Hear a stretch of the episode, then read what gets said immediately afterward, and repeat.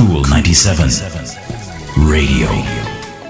Hello there. Welcome to Power Thoughts, the morning edition. Just three minutes to start your day with a positive vibration. Education is not limited to the classroom. It takes place in the kitchen, on the corner, as you ride or walk to any destination, when you listen or speak to others, and in the silence of your bedroom.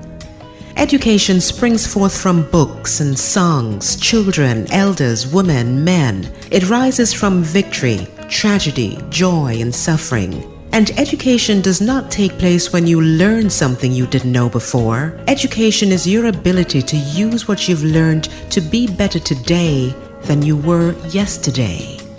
No matter how much you know or how you learn it, the ultimate goal of education is to give you greater insight to yourself.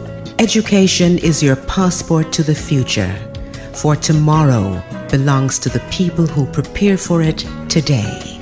The words of Malcolm X. Today's power thought is taken from Acts of Faith. I'm Rosamund Brown. Talk to you next time.